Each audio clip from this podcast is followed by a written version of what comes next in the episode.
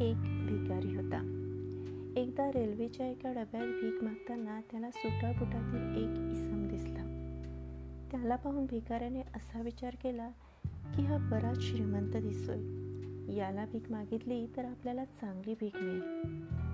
भिकारी त्याच्यापाशी जाऊन भीक मागू लागला. भिकाऱ्याने त्याला भीक मागितली. तेव्हा त्याच्याकडे बघून तो शेटजी म्हणाला तू तर नेहमी इतरांना काही ना काही मागतच फिरतोस. पण कधी कुणाला काही देतोच तरी का? तेव्हा तो भिकारी म्हणाला शेठजी मी एक भिकारी आहे. मी नेहमीच लोकांना भीक मागतच फिरतो. कुणाला काही देण्याची माझी काय ऐपत असणार? अरे तू जर कुणाला काही देऊच शकणार नाही तर तुला भीक मागण्याचाही काही अधिकार नाही.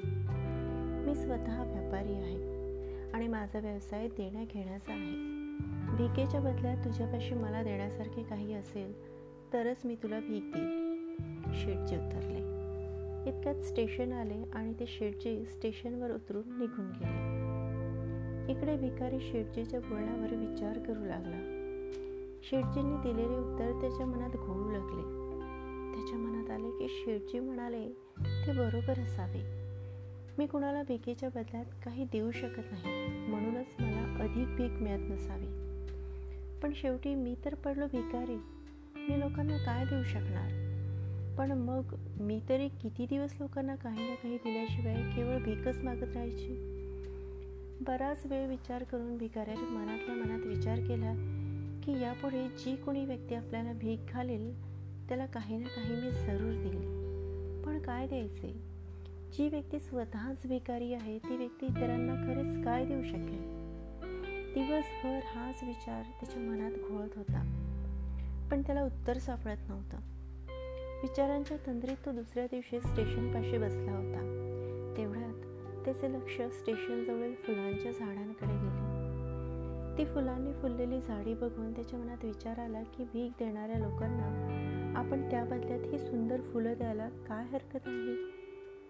आपला विचार त्याच्या भलताच त्याला भलताच भावला आणि त्याला लगेच काही फुलं तोडून पिशवीत भरून घेतले. तो गाडीत शिरला आणि नेहमीप्रमाणे भीक मागू लागला. जो कोणी त्याला भीक घालील त्याला तो आपल्या पिशवीतील काही फुले काढून देत असे. ती सुगंधी ताजी फुले बघून लोक खुश होऊ लागले. आता आपण सुद्धा लोकांना भिकेच्या बदल्यात काही देऊ शकतो ही भावना त्याला सुखावू लागली. आपण फक्त भीक मागतो ही भावना दूर झाली. काही दिवसातच त्याच्या लक्षात आले की त्याला आता अधिक भीक मिळू लागली. तो रोज तो रोजच्या रोज स्टेशनजवळील फुलझाडांची फुले तोडत असे आणि जोपर्यंत त्याच्यापाशी फुले असतील तोपर्यंत लोक भीक घालत असत. आणि फुले संपली की लोकसुद्धा भीक देत नसत. आता हे रोजचेच झाले होते. असेच एक दिवस गाडीत भीक मागत असताना त्याला तोच सुटाबुटातील मनुष्य पुन्हा दिसला.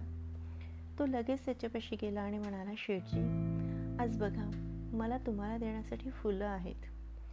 तुम्ही मला आज भीक दिलीत तर बदल्यात मी तुम्हाला काही फुले देईल शेठजीने त्याला भिकेमध्ये काही पैसे दिले आणि त्या बदल्यात त्याने दिलेली सुंदर फुले त्याने ठेवून घेतली. भिकाऱ्यातील हा बदल बदल बघून शेठजी खुश झाले होते. ते म्हणाले वा क्या बात आहे आज तूही माझ्यासारखा एक व्यापारी झालास. एवढं बोलून तो शेठजी गाडीतून स्टेशनवर उतरून चालता झाला. पण ते शेटजीतने बोललेले एक वाक्य. आज तूही माझ्यासारखा एक व्यापारी झालास. त्याच्या मनात घर करून गेलं. तो सतत याच गोष्टीचा विचार करू लागला की मनातल्या मनात तो खुश होऊ लागला. त्याच्या डोळ्यात एक वेगळीच चमक दिसू लागली की आज तूही माझ्यासारखा एक व्यापारी झालास. आपल्या जीवनात सकारात्मक बदल घडवून आणण्याची एक गुरुकिल्लीच आपल्या हाती लागली आहे असे त्याला वाटू लागले. विचार करीतच तो गाडीखाली उतरला आणि आकाशाकडे नजर टाकीत तो स्वतःशीच मोठ्याने उद्गारला. नाही मी भिकारी नाही मी व्यापारी आहे व्यापारी आहे. मी सुद्धा त्या शेटजीसारखा एक छान व्यापारी होऊ शकतो. मी सुद्धा श्रीमंत होऊ शकतो. आसपासचे लोक चमत्कारिक नजरेने त्याच्याकडे पाहू लागले. त्यानंतर तो भिकारी त्या स्टेशनवर पुन्हा कधीच दिसला नाही. साधारणपणे एक वर्षानंतर याच स्टेशनवर दोन सुटाबुटातील माणसे आली आणि सोबतच घडीत चढले. दोघांची नजरानजर झाली. त्यांच्यापैकी एकाने दुसऱ्या माणसाला हात जोडून नमस्कार केला आणि स्मिता हास्य करीत विचारले ओळखलत मला?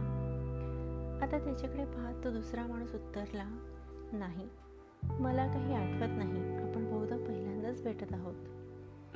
पहिला म्हणाला नाही शेठजी जरा आठवा. आज आपण तिसऱ्यांदा भेटतो आहोत. दुसरा असं मला तर काही आठवत नाहीये. याआधी दोन वेळा आपण एकमेकांना कधी भेटलो होतो? पहिला माणूस हसून उतरला. ह्याआधी दोन्ही वेळेला आपली भेट याच स्टेशनवर आणि याच गाडीत झाली होती.